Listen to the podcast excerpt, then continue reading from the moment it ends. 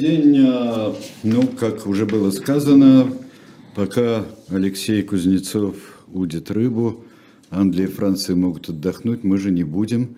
Алексей Венедиктов, Сергей Бунтман, мы здесь. И вытащил из загашников нашей истории жуткое дело, о котором почему-то забывают, Алеша. Вот. Ну да, оно, э, оно жуткое, но оно очень специфичное, потому что оно касается семейства Монсов вообще, а не только а, значит, сына, но и дочерей.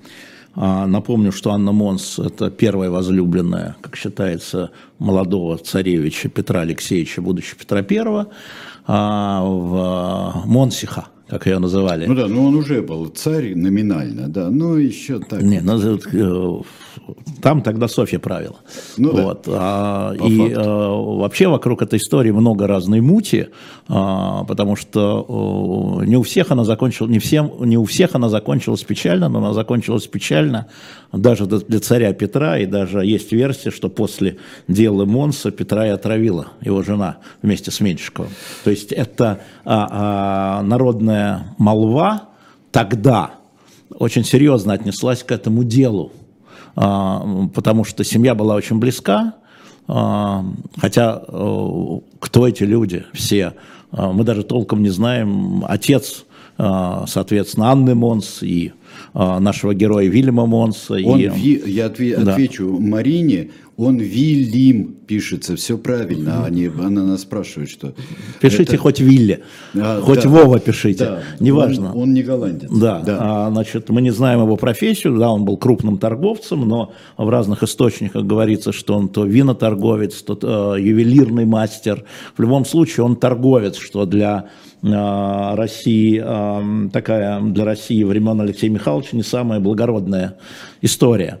И, а, соответственно, вот здесь как бы а, возникает вопрос, откуда этот Вильям взялся и почему это такое громкое дело. Ну, подумаешь, казнили. Мало ли при Петре казнили? Мало. За это мало это дело отдельное. Слушай, Петр собственного э, сына приговорил и казнил, скорее всего, Алексея. Какой ты Вильям Монс, какой ты иностранец, да? И вот здесь очень важно, на мой взгляд, посмотреть э, и напомнить э, генезис этой славы его. Он был славный молодой человек. Ему было 30 лет, когда ему башку отшибли по суду не за то.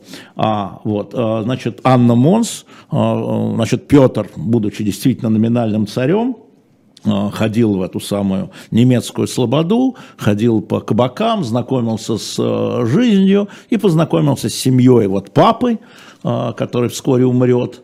А, и там было две дочери, два сына, и у него начался роман очень долгий, очень долгий, с, и первый, судя по всему, как роман с Анной, 15-летней Анной Монс, Э, дочерью и вот старшей сестрой этого будущего нашего героя Вильяма. Ну, э, там про роман ладно, но э, Петр семью хорошо знал. И э, когда подрос пацан, к 1708 году, он 20-летний, он 80, по-моему, 8 -го года, 1700, ну, вообще, 1608 романа да. он бегает пешком под стол. Да-да-да, он там, Петр, может быть, ему сопли вытирал.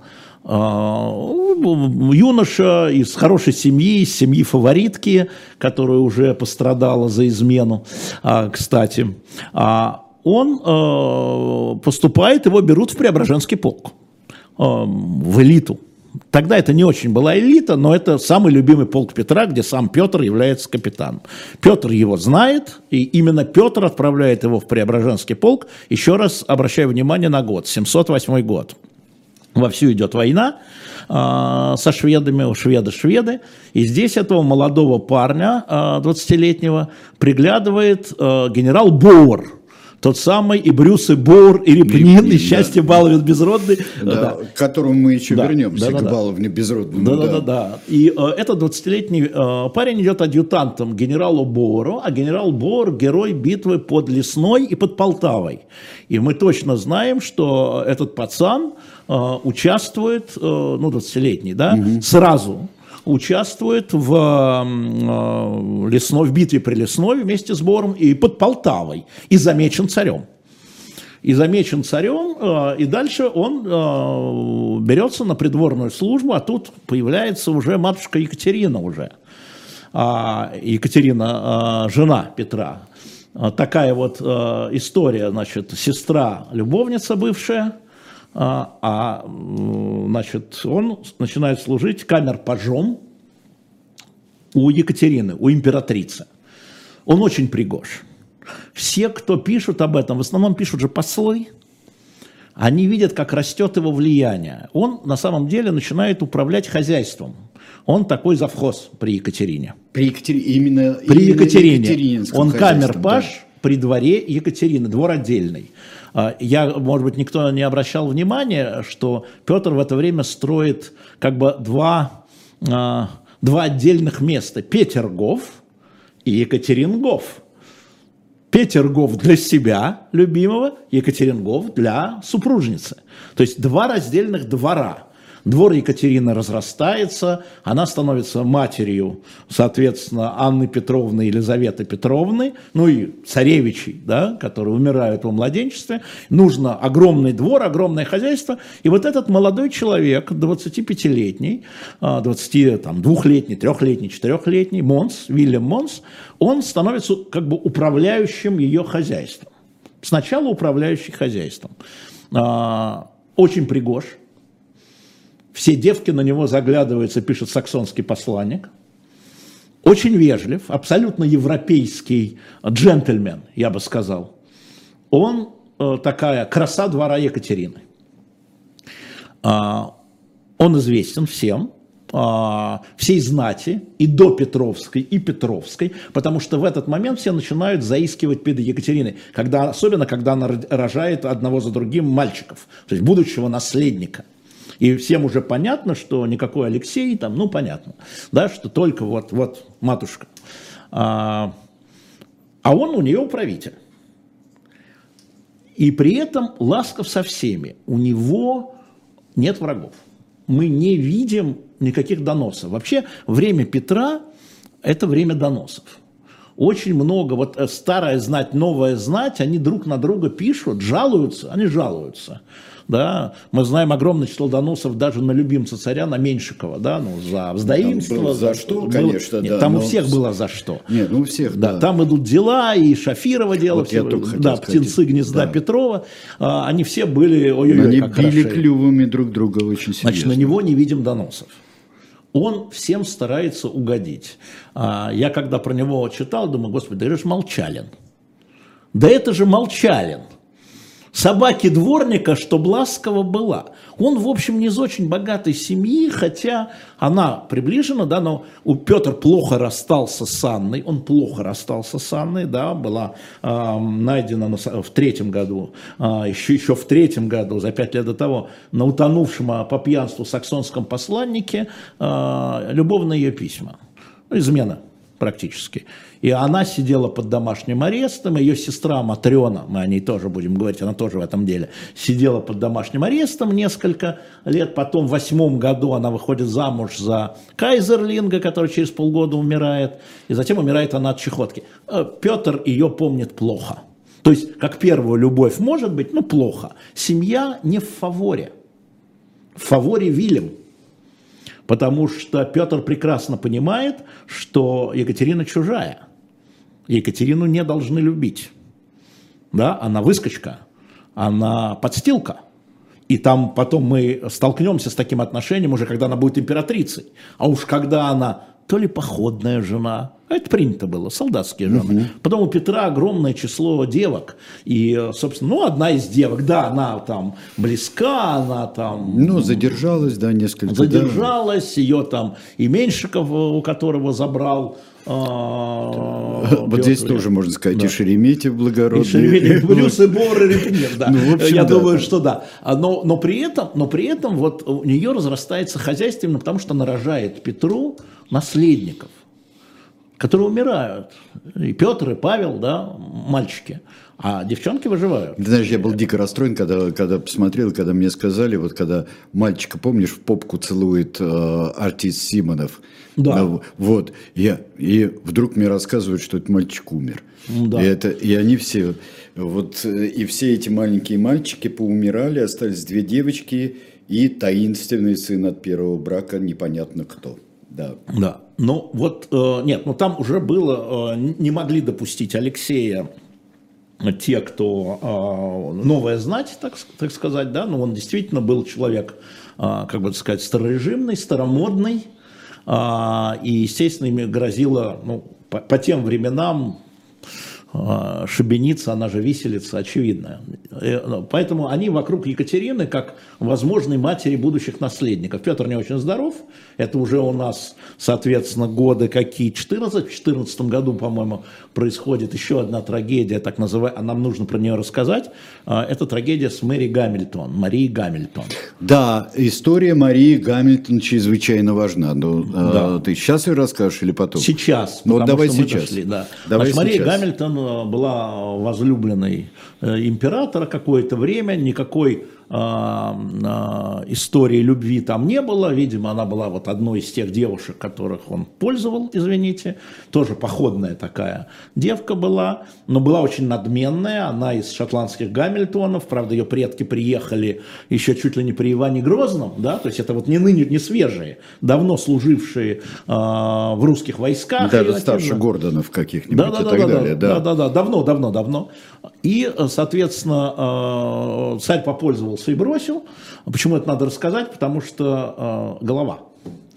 А, И она, э, значит, э, связалась с одним из денщиков Петра. Денщики это были люди очень близкие. Меньшиков тоже начинал с денщика, с э, Иваном Орловым. И она вытравливала плод. Два раза она вытравливала плод, она беременела и вытравливала плод. А на третий раз она родила ребенка, а, велела его утопить, своей горничной, служанке, и трупик сбросить. И это вскрылось. Длинная история. Да, Петр у был- нас да. есть, кто хочет совсем подробно, да, Да. было у нас отдельная передача про Гамильтона. Да, но Да. э, я сейчас к Но тому- это важно- Это важно, важно для- по для нашему другого. делу. Да. Да. И а, она, а, соответственно, а, горничная призналась, там, ну, там длинная история, Белов признался. А, видимо, царь решил, что один из вытравленных детей его по срокам. Петр, я имею в виду. А, и ей отрубили голову.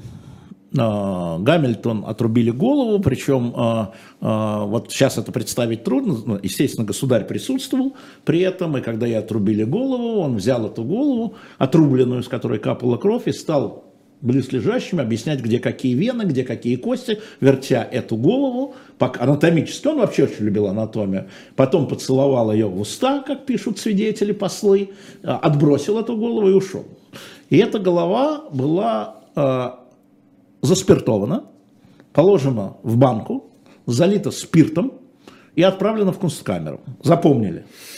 Это не пойми почему, но э, был суд, естественно, над этим. Она, значит, есть приговор, вот, но она была вот так вот умершлена публично на плахе, мало ли как там, да, и голова ее была заспиртована. Возвращаемся к нашему герою, э, к Вильяму Монсу. Э, значит, еще раз, удивительно, судя по запискам послов, э, он уже к 20-м годам, там прошло там, да, там 10 лет, после э, Полтавы и после назначения, он уже э, очень богат, На чем? на чем управляющие богаты? На подарках. Это называлось на подарках. Он богат и он очень влиятелен. Он супер влиятелен, Сереж. А, потому что сохранились... То есть между Екатериной и просителями всегда был он. Если вопрос был не политический, а хозяйственный. Сохранились записки к нему, они в деле были, хотя в деле было только три эпизода, но их на самом деле было много больше. Записки сохранились, когда там человек, там, помещик из Воронежской губернии пишет ему, что ему в Москве не дают сена. Еще раз, сена ему не дают, и попросите матушку Екатерину, она еще не императрица, она станет императрицей в 24 году, а Да, два- коронована будет императрицей в 24 году. не В 24 году. Как соправительница, императрица. А, всё понятно, да. Попросите матушку Екатерину, чтобы сено мне дали. Пишет он Монсу. То есть Монс идет к Екатерине, и Екатерина дает команду там, генерал-губернатору, там, предположим, московскому, не знаю кому, или купцу какому через Монса, чтобы ему дали... Понимаешь, с какими вещами ходил Вильям Монс к Екатерине. То есть любая просьба, любая просьба шла хозяйственная, э, государственная, это государственная, шла через него. То есть так было построено хозяйство в двора. А Петр-то все время в разъездах. То у него такой поход, то То у, у него него- секой поход. То у него Гангут 14 Да, то мы в Мурманске, Гренгам, то- то, там, да. да, да. То есть она, она на хозяйстве. И мы ближе уже к э, началу 20-х годов видим, что к нему обращается с просьбой Меньшиков. Еще раз услышите, генерал-губернатор Петербурга. А Меньшиков. вот интересно, Александр Данилович с чем обращается? Э, Он обращается с тем, чтобы тот походатайствовал у матушки, чтобы что-то было по хозяйству. Абсолютно хозяйственные записки. Еще раз, никакое, чтобы она к батюшке обратилась, чтобы она царя о чем-то попросила. Только хозяйственные Вот вопросы. это То, что мы видим. То, что даже меньше. Даже Меньшиков. Который, в общем-то, с Екатериной знакомый да, достаточно. Только далее, через него. Только через идет. Я думаю, что она несколько раз сказала, поговори с Вильямом, да, я вот в этих вещах не понимаю. То есть э, через него идут огромные суммы, и в этом ему помогает, ты будешь смеяться, его сестра, а, младшая, младшая сестра Анны Монс, уже к тому времени умершей а, от туберкулеза, скорее всего, а, Матрена. Матрена была выдана замуж лично Петром. Еще раз, Петр в этом семействе остается Как отец. А, Как глава семьи. как глава семьи. Вот, например, когда о, значит, вдова, ну то есть мать этих ребят, а, затеяла тяжбу, Петр вмешался, и там эта тяжба была решена в несудебном порядке в пользу вдовы. Вдова к нему обратилась, там что-то имущественное было, там какая-то квартира, что-то еще, какой-то дом, не помню уже, неважно. Он следит за ними. А, следит, в Следит, я смысле- вижу, благожелательно. Да, То есть он их опекает. Он их опекает. Хороший опекун, хорошее слово, опекун. Несмотря на разрыв с Анной, э, Да, да. скандальный и скандальный, нехороший. нехороший и очень болезненный. Он их опекает. Значит, Матрена, да, младшая сестра, а, была выдана замуж за одного из, а, ам, ну, люби, он не любимец Петра, Федор Балк, полковник, но он известный Петру человек, то есть она из а, захудалого семейства виноторговца выдана замуж за полковника, за благородного. А, и она становится Матреной Балк. И она, собственно говоря, тоже вместе с Вильямом, они вместе, они вместе с Вильямом занимаются хозяйством. Ей приносят подарки, но она женщина, ей понятно, чего дарить. Я потом почитаю кусочек из ее показаний, Сереж. Это, конечно, фантастика. Я пока тогда проведу одну. Это она показывает на допросе уже потом. А, кто ей что дарил. Светлейший князь Меньшиков на именин. Она никто, она полковничиха. Она полковничиха. У нее муж в этот момент комендант в Прибалтике какой-то крепости. Понимаешь? А светлейший князь Меньшиков мне на именины подарил маленький перстень алмазный, а после 50 четвертей муки. Понимаешь, да?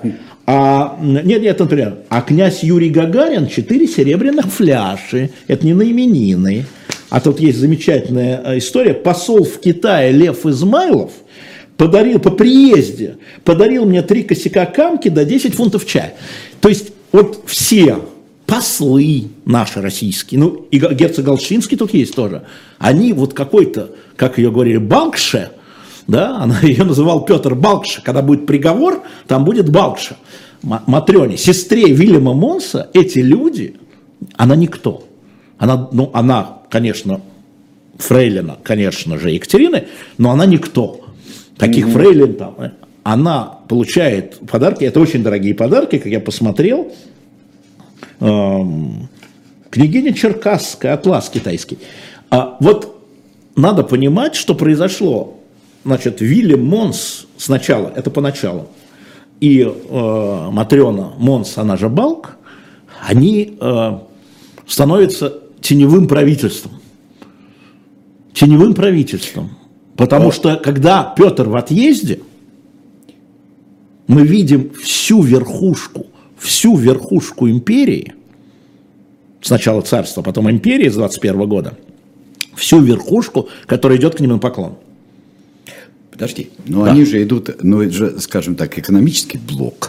Ну Нет как? этого теневого Ну как? правительства. Ну как, экономический или, блок? Или все-таки идет Меньшиков за какими-то своими коммерческими мы, мы не- делами. да, за коммерческим. Идет там. Мы, по назнач... мы Распутинщины в этом смысле не видим. А, то есть ее Даже нет. в деле. карикатурный Распутин Да, да, да, да. А, про назначение. Но вот тут мы подходим ко второй части э, этой истории, когда это же длится, поймите, это длится там с типа с 14 года, когда он становится камер-пажом, там, или с 13 да, и вот до 24 года, то есть он рядом с Екатериной, молодой этот парень, 10 лет. Ага. А Екатерина старше его на 4 года. На 4 года. А, а Петр старше еще на 8 лет Екатерина. Да, вот муж, я не намекаю, я рассказываю, там будет история. Муж, более молодая жена, которая всегда в одиночестве, потому что он всегда в поездках. Вот он всегда в поездках. Она только в- с ним в Прудский поход поехала и спасла. Да, ну и еще это было детей давно зачинали. и неправда, И, да. кстати, про детей отдельный разговор. И, кстати, про детей будет отдельный разговор, чьи это дети. Это возникнет в ходе процесса. Елизавета и Анна.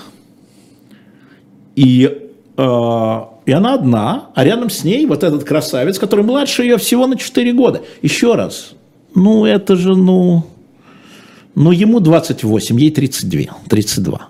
Ну, сверстники. И дальше, э, конечно, в судебном деле, в следственном деле этого нет. Но мы пойди- пошли слухи. Твиттера не было. Фейсбука не было. Но люди э, шептались. Дворня шепталась. Естественно, слуги кругом. э, великие люди слуг не замечают. Они же сливаются со стеной, лакеев не видят. Ну, Большая ошибка. Э, ну, это просто, ну, слушай, это продолжается много лет. Вот он рядом с ней, с Екатериной, он самый близкий ее слуга, камер-паш, Э, паш двора, управитель, самый близкий, каждый день. Он с ней каждый день. А, а все остальные это кто? У него образуется собственный двор. А, собственная служба помощников, естественно, такой объем работы. У него у самого уже там три деревеньки, четыре дома, пожалованы Екатериной, а, естественно, за службу. Да, там выезд, он, ну, ему нужно тоже это все управлять. И к нему идут все а, жалобы. И ему нужен аппарат, нужно нанимать людей верных. Ну, мы знаем, каковы бывают верные люди – а, бывают. вот. И он, Вилли Монс, значит, одному из своих, э, самому близкому своему помощнику, Солдатову, который становится управителем управлителя, да, Естественно, ты всегда человека обижаешь, когда он с тобой рядом, вы по-разному смотрите. И у того, видимо, что-то копилось. И- пошли разговоры. И пошли разговоры о том, что ам, письмишки между Екатериной и, соответственно, Вилли Монсом есть страшненькие. Страшненькие. Надо вспомнить, что матушка Екатерина была неграмотной. Она не Кто умела писать. писал-то? О! О! Записочки-то кто писал, кому она диктовала? Матрёне. Ох. Сестрице. Так. Сестрице. Вот. Но кто-то же должен был носить эти записочки до сестрицы, до двора. То есть там образуется вот некая история вокруг письмишек. И эти письмишки, записочки, да, они э, деловые, и они в деле есть. Там матушка приходил ко мне, там э, герцог Галштинский просил там пару лошадей, там ну, деловые, но были и другие. Вот какие другие, мы сейчас через, э, через э, минутку мы э, с вами поговорим. У нас есть книжка вам предложить. Да. Только не про Монса и Нет, не, не про Монса, но про спецслужбы. Значит, в свое время мне рекомендовали очень книгу Ронина Бергмана «Тайная история израильских точечных ликвидаций». «Восстань и убей первым», это так называется, где он, получив доступ не только к архивам израильских спецслужб Масаду и Шабаки, но и к людям, которые когда-то а, работали над точечными ликвидациями, а, включая, конечно же, историю с Мюнхенской Олимпиадой, но не только. Он написал огромную и очень скептическую книгу об ошибках, в том числе вот этой службы, которая там часто отказывалась выполнять приказы, ну не отказывалась выполнять приказы, говорил, нет возможности и так далее. Мы сейчас все вспоминаем Голда Мейер «Посылай мальчиков», да, а вот, но вот он об этом пишет очень подробно. То есть здесь подробно и все гораздо сложнее, чем э, Очень сложно. прямолинейные отлич- представления. Это отличная книга. Мы сейчас ее выставляем вам на shop.diletant.media. Вы первые, кто об этом узнаете. Ее мало, я могу... Я не знаю, мы показываем сейчас, да?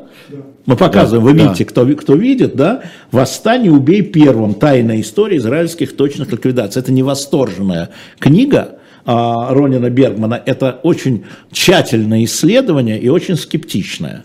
А, Думаю, что мы и передачу про это сделаем, но сейчас у нас вот есть 100 книг, если вы зайдете и купите, и там еще есть другие книги, по исторически мы сейчас выставляем их, вы посмотрите, и посмотрите, хорошая книга, я ее читал. Вот. А, теперь, а, пока у нас идет а, маленькая интермедия, я Да. отвечу на несколько вопросов. Сейчас мы ответим. А, вот тут, а, ой, нашла, по-моему, Анна пишет, нашла портрет необычайно хороший. Это не он.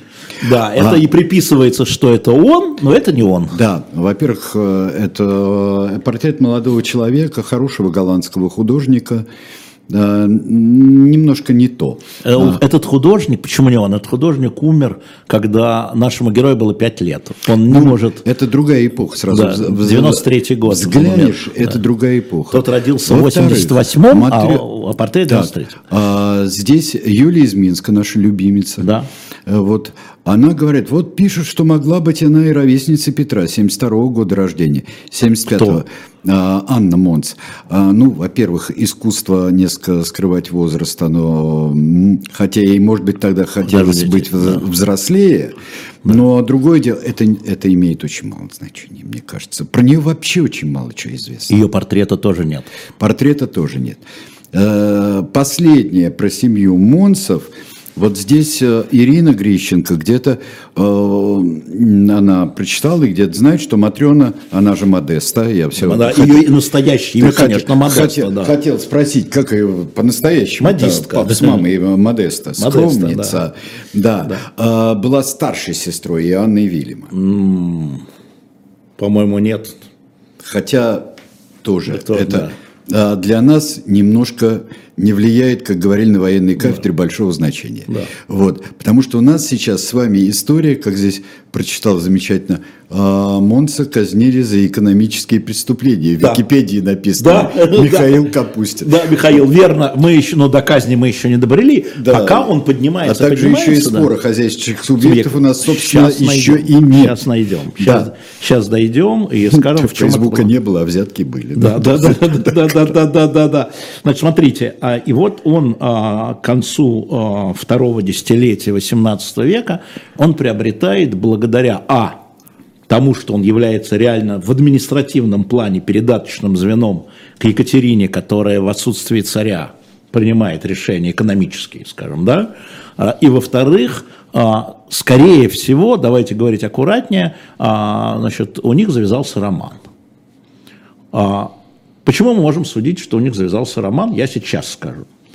Когда он уже сидел, хотел сказать, в Лефортово, даже не в матросской тишине, когда он сидел в Петропавловской крепости в ночь накануне казни, а ему реально вменили, э, суд ему вменил экономические преступления. Никакого э, намека в процедуре, в судебном деле за там, э, как с Марией Гамильтон, да, не было в судебном деле, мы потом будем говорить, откуда пошло, да, вот, он пишет на немецком лирическое стихотворение в ночь перед казнью.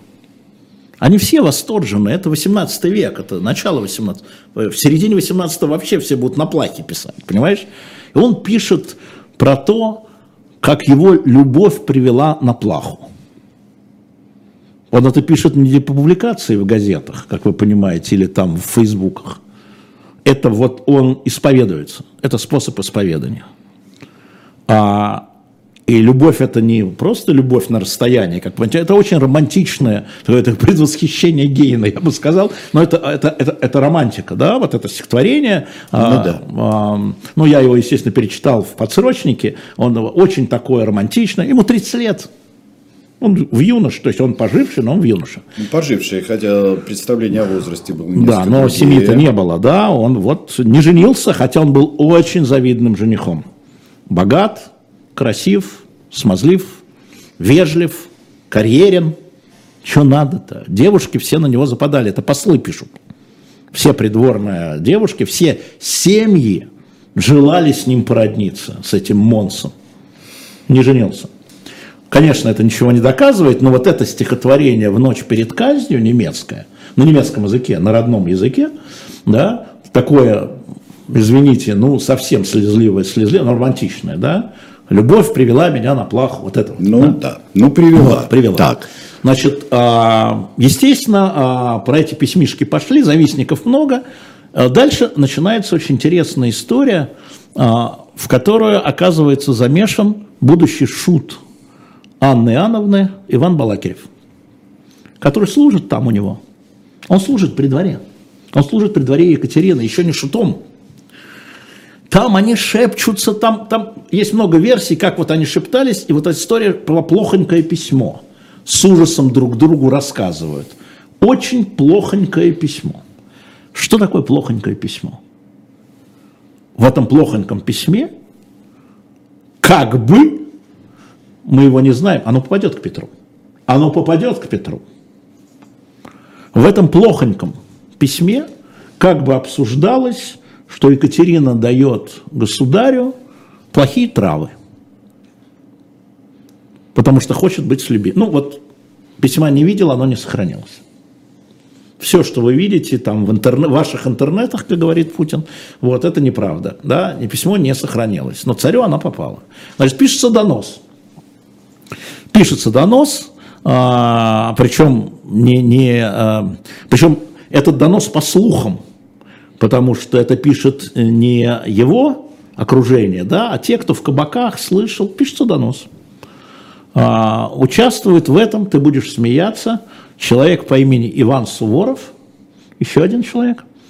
А Иван Суворов – это дядя Александра Васильевича Суворова, брат Василия Суворова. Они там все крутятся, они там все крутятся.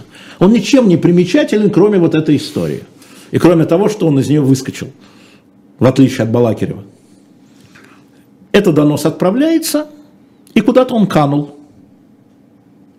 Стало известно о том, что этот донос был уже в ходе расследования по второму доносу.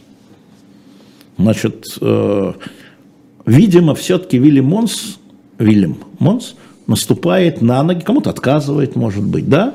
А, кто investigator? Почему вдруг так, уже там в 22-23 году, вокруг него начинают сгущаться тучи? Но! Весной 24 года а Петр коронует Екатерину. Она становится ну, равноправительницей в марте. И одновременно с этим Вилли Монс становится камергером двора. Екатерининова? Камергер двора. Императорского. Так. А, чтобы вы понимали, по табели о рангах 24, 1724 года камергер двора – это генерал-аншеф. То есть он в зените. Вот все. Естественно, что, скорее всего, Екатерина там как бы его представила государю, представила в смысле на повышение, ну что, сколько можно, он уже 10 лет камерпаш, да, вот. И этот парень, 30-летний, становится, ну, он, он, э, то есть у его двора э, с кажд, каждое утро там толпятся люди в лентах и звездах, что называется. Камергеров было немного. Э, и это не господа Сенат, которые много. А, то есть он поднимается. И а, а, подозревал ли что-то Петр, думаю, нет, а, потому что царь был горяч, вспыльчив, а, Меньшикова и Шафирова палкой охаживал не раз, и если бы он что-то хоть заподозрил, да, кончилось бы это очень плохо. Тем более, что он еще уже болен, он совсем болен, он, он нервен, он злобен, он вздрюченный, государь, я имею в виду. Больше, И чем обычно. Да, больше, чем обычно. У него постоянные боли, и это видно по, по врачебным тетрадям, да, вот он таков. А, а, а Вильям Монс получает все. И вот вроде все выше, и все понимают, что царь умирает, и партия э, царевича Алексея, или вернее его сына, маленького, угу. Петра Алексеевича, она понимает, что она проиграла, что императрица коронована, и она наследница, потому что мальчики поумирали ее, а девочки еще маленькие – ну и вообще бастарды, они до венчания родились. Да? То есть, скорее всего, и двор Екатерины, и люди вокруг Екатерины – это будущий двор. А царь умирающий, он умирающий. Это знает весь двор, это пишут послы. Послы пишут, понимаешь, это же мы судим то, что они пишут телеграммы, как-то, как или сейчас, телеги, да, в да. свои, в свои э, посольства. Царь плох. И э, с весны 24-го, именно поэтому он коронует ее, да, он, он знает, что он плох. И вот тут э, некая развязка. Это у нас осень 24 -го года. Да, да, да. А я напомню вам, что государь умер в январе 25-го. Да, То есть тут осталось... коронация, спасибо, Базилевс, май 24-го. Май, не март, май. О, май 24-го, да? осень 24-го, подозрение. Подозрение. Это не подозрение. Это не... Все случилось в одночасье. Значит, придворный лакей Федор шел по улице, к нему подошел незнакомый человек, протянул конверт и отдал ему. И сказал, это надо во дворец. И исчез. Федор вскрывает этот конверт и обнаруживает внутри него другой конверт государю-императору Петру Алексеевичу. Дворцовым служителям – под страхом смерти, еще раз, под страхом смерти было запрещено принимать письма во дворец. А он принял и вскрыл, первое, во всяком случае, конверт. Что с этим делать? Его либо надо выбросить, но кто знает, царю передавать нельзя под страхом смерти, нельзя принимать прошение. Запрещено указом императора. И тогда Федор идет к статс-секретарю Макарову. Статс-секретарь Макаров – это человек, когда говорят о птенцах гнезда Петрова, вспоминают там Меньшиков, опять же, Брюс и Бур, Репнин, да, все те же, да, ну, Толстой, да. Петр Алексеевич, Шафиров. Э, это серая мышь, глава аппарата – ну, глава администрации президента, да, огромный интриган и недюжинного ума человек, не сильно благородных дворян. Он скрывает письмо. Он же его вскрывает, он его не передает. Но это его работа. Вся документация. Это... И там находят донос, которому причастен Балакирев. Не он писал, ну, указан Балакирев. И вот это плохонькое письмо про возможное отравление. А он какое-то время держит это у себя. Он не понимает, что с этим делать, потому что он знает, что царь умирает. Уж он точно, это ноябрь, уж он точно знает, что царь умирает. и что Екатерина, скорее всего, следующая. И это удар по Екатерине, потому что плохонькое письмо – это письмо Вильяма Монса Екатерине. Это от Екатерины пришло это письмо, это записочка из кабинета Екатерины. Но он решил рискнуть. Он идет к, по-моему, Алексею Ушакову, главе тайной канцелярии, и они идут с этим в Петру. Машина запустилась. То есть для Петра, который тоже тяжело болен, и он знает, что он болен, и он, и он болен, измена возможно. То есть это измена про отравление пока. Это пока не про любовь, но если они хотят меня отравить, думает подозрительный царь, это вот для чего? И дальше, конечно, сам царь принимает решение. По-моему, я могу в один день ошибиться. 7 а, или 8 ноября ужин во дворце. А, царь, Екатерина, Вильям Монс, еще человек 15 придворных, ужин. Все обнимаются, целуются, братский ужин. Дальше можно догадаться, наши слушатели, им даже, нашим слушателям не, не надо даже, что случилось дальше. Монс в подпитии возвращается к себе во дворец, э, и через час он не успел, как говорится, сапоги снять, что называется, а может успел, а может лег в сапогах, был пьян. А, приходит Алексей Ушаков – с ордером, ну, с ордером. Ну, на понятно, арест. с бумагой, да. Начальник тайной канцелярии. Мы очень плохо представляем себе, что такое была тайная канцелярия. А, при Петре мы в основном-то тайную канцелярию то при Анне Иоанновне, то при а, Елизавете Петровне. Вот это был чудовищный орган, я имею в виду по полномочиям.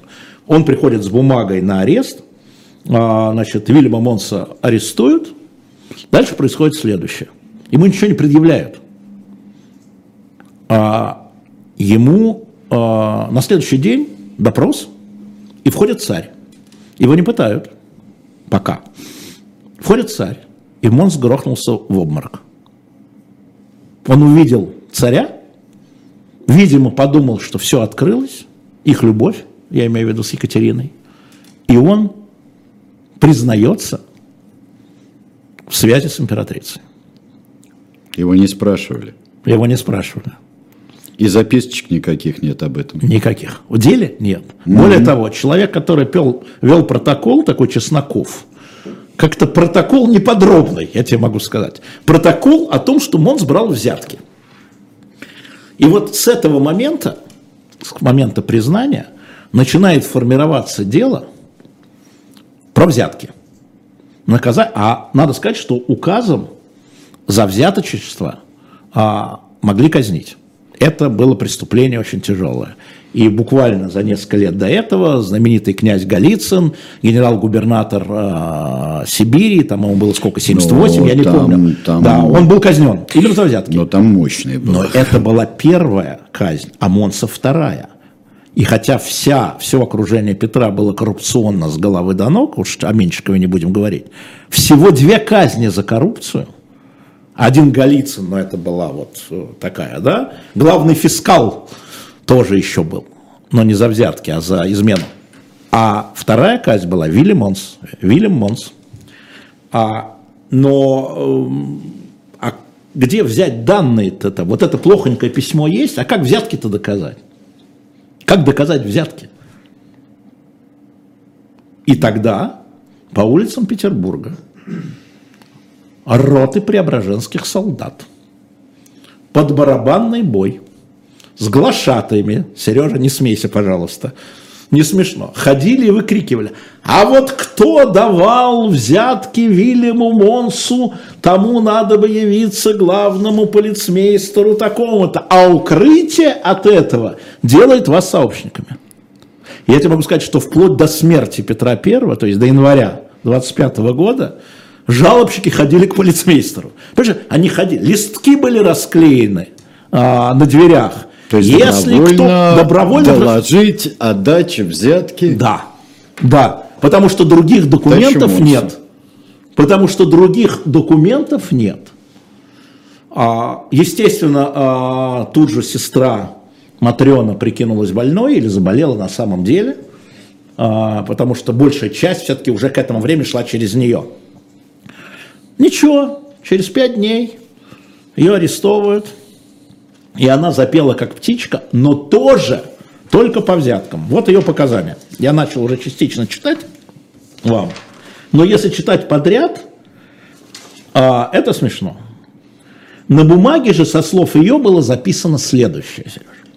Брала я взятки со служителей грузинцевых 100 рублей.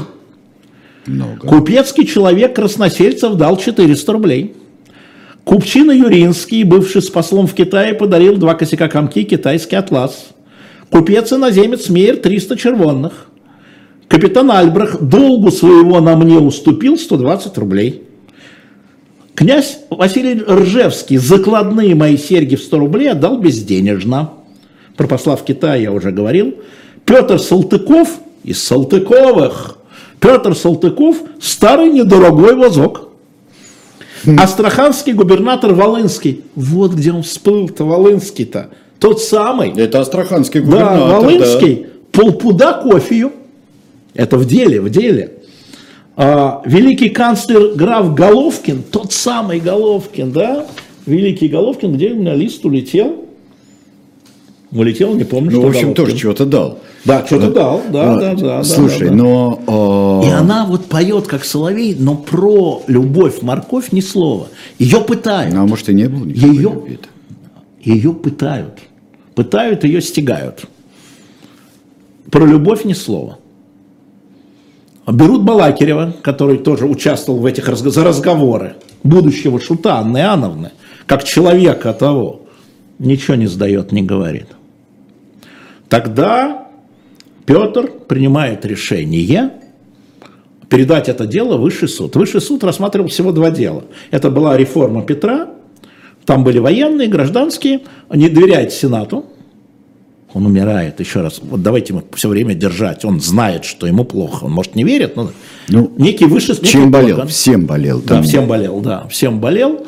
А, значит, э, у него э, высший суд рассматривал до этого дело Шафирова. Первое дело. А это кто ра- рассматривал? Высший суд это кто? Это Высший Сенат? суд. Нет, это не сенат. Там ты было три сенатора, шесть военных. У меня есть список, но это не важно, да? Это люди с незнакомыми вам фамилиями. Это чиновники среднего класса, которых назначил, ну, может быть, э, сенаторов, там Репнин, по-моему, был, но только он известен. А, и это дело о коррупции. Это дело о коррупции. Ни про какую не любовь. Но, теперь возвращаемся. Когда Петр а, входит к Екатерине после этого, после ареста Вильяма Монса, а, со слов кого-то, присутствующих, а там двор, значит, его лицо искажено, он швыряется тарелками, молча, разбивает венецианское зеркало, очень дорогое, а, и злобно смотрит на девочек, которые забились под стол. Анна и Елизавета. То есть, ну, по последующим все понимают, что он думал, это мои дети или его. Вот что произошло в этот момент. То есть он не говорит секрет, он устроил погром. Кто-то из послов пишет. Он так хлопнул дверью, выходя, что дверь сломалась, ее потом чинили. Ну, он был силищий, все равно здоровый. То есть он был в ярости. Он был в ярости. Это вот в день ареста, э, в день признания, видимо, после признания э, Вильяма Монса а, про любовь. Мы не знаем, что сказал Монс. В протоколе нет. Нет протокола, нет письма, все изъято, все уничтожено. Но реакция царя бешеная. А с этого момента он не спит с Екатериной в одной, не только в одной кровати, в одной комнате. Он с ней долго не разговаривал, а потом скажу, вот, до, до- до казни он с ней не разговаривал. А, приговор суда. Значит, ну, Вильяма Монса за казнократство и за нарушение указа и за взяточество, значит, к отрублению головы, вымолили, потому что хотели на кол сажать. Хотели сажать на кол, чтобы он еще мучился. Вымолили. Да, а, значит, э, Матрёну бить батагами публично, прямо там, а 11 ударов приговорили, это искалечить. Екатерина на коленях вымолила у царя, что количество ударов батагов было снижено до пяти. То есть не искалечить. Ну, это кнутом. Кнутом. Это кнут. Кнутом, да. Это суровый кнут. Да, да, Пять да, хватает. да. Так. Но, тем не менее, 5, не 11. А, значит, Балакирева а, на 3 года туда, да, и сослать в Тобольск. Балакирева ссылка на 3 года. А, дядюшка Александра Васильевича Суворова, будущий, вывернулся. Не разговаривал, только слушал, и как же донес же, но это же вот эта же бумага без меня, не... в общем, вывернулся. А, значит, площадь, на, там, где сейчас Эрмитажный театр, если мне не изменяет память, в Петербурге. Может, питерцы подскажут, если здесь есть. Значит, публичная казнь. Монс, по описанию послов, опять по донесению послов, а, держался очень стойко. Вот ночью он написал это стихотворение про любовь. Значит, вышел в тулупчике на рубахе, а, поклонился, перекрестился с протестантским пастырем, а, пастором, значит, голову. Да, и был на плахе воздвигнут шест заостренным концом, куда должна была быть насажена голова. Не просто голову отрубить, это вам не, не Генрих VIII. Кстати, кстати, Петр что-то говорил о Генрихе VIII, а не болеет. Мы не знаем, что опять по донесению послов в это время. Может, и послы сами, конечно, придумали, но он мог знать. ты знаешь, послы писали, как сказать, телеграммы, донесения в свои дворы, и это у нескольких послов. Поэтому, знаешь, может, они и сговорились, заговор послов, сомнительно. Заговор послов. Да, заговор послов, да. Значит, э, ему отрубают голову, значит, голову сажают на кол, а, значит, льется кровь и ставят на колени Матриону, Модесту, его сестру, в эту кровь ее исхлестывают этим, отправляют. А, дальше история, в общем, достаточно э, помешана. Это, это то, что зафиксировано документально. Приговор суда, телеграммы послов, воспоминания кого-то. Недокументальная история с головой. Потом якобы, а, якобы а, Петр а, I велел, значит, эту голову снять, заспиртовать и подарить Екатерине. Кстати, в день казни, после казни, он взял Екатерину, впервые выехал с ней в открытой коляске, хотя это ноябрь, холодно, и, значит, они проезжали мимо эшафота, где торчала голова Вильяма Монса, и якобы Екатерина сказала, боже мой, какие наши нехорошие придворные, какие извращенцы. А, В смысле крали. Якобы. Ну, значит, он в банку голову Монса, как Мэри Гамильтон, как Мария Гамильтон, да, и подарил якобы Екатерине. Не доказано. Но эта голова точно оказалась в кунсткамере потом. И я думаю, что она сразу ушла в кунсткамеру, потому что Петр умрет через два месяца. Екатерина простит всех и вернет а, значит, Матрёну Балк прямо с этапа назад и камер Фрейлиной, а, Балакирева назад, все были возвращены и прощены, и, э, знаешь, э, голову ей бы захоронить своего любимого человека, если бы она была у нее в покоях. Она оказывается в кунсткамере, рядом с головой Мария Гамиль. Гамильтон. И э, последняя история, э, это история, связанная с историей голов. Да-да, потому что ее не видели. Да, а, дело в том, что прошло 50 лет, и новый президент Академии наук, которому подчинялась Кунсткамера, госпожа Дашкова, поинтересовалась, а куда столько спирту уходит? И хранитель, какой-то старичок, не помню, чуть ли не Салтыков, сказал ей, так матушка, и повел ее там, где были в банках а, разного рода уродцы, и две головы Марии Гамильтон, якобы, и Вильяма Монса, красавцы оба. Да? И она велела их в подвале, как бы, якобы, захоронить. Ну вот сколько спирта уходит, вся история заканчивается. э, Ну, то есть она доложила Екатерине, И- и- конечно же. И здесь экономика тоже. Да, она доложила Екатерине. Екатерина вроде бы велела доставить, Екатерина вторая уже, велела доставить, посмотрела, ужаснулась и велела э, захоронить. Вот такая история этого э, джентльмена, Вильяма Монса. А, Да, господа, вот чем мы развлекались здесь с Алексеем Алексеевичем Венедиктовым и рассказали вам такую жуткую э, историю в программе «Не так». Поучительно. Да, ну и напоминаю, что у нас стоит книга «Восстание убей первым» о тайной истории израильских точных ликвидаций Ронина Бергмана на shop.diletant.media. Там и сейчас и другие книги новые по истории появились. Хватайте, пока не поздно, потому что сейчас у нас, у вас будет 5 минут, чтобы это купить, потому что Андрей Мовчан а, и Александр Плющев уже на канале «Живой гость». Да, совершенно верно. А последние титры, титры надо как в Марвеле смотреть до конца, потому что там будет сказано, Алексей Венедиктов вернется к вам вместе с Владимиром Пастуховым в 21 час 5 минут. Счастливо всем. Счастливо всем.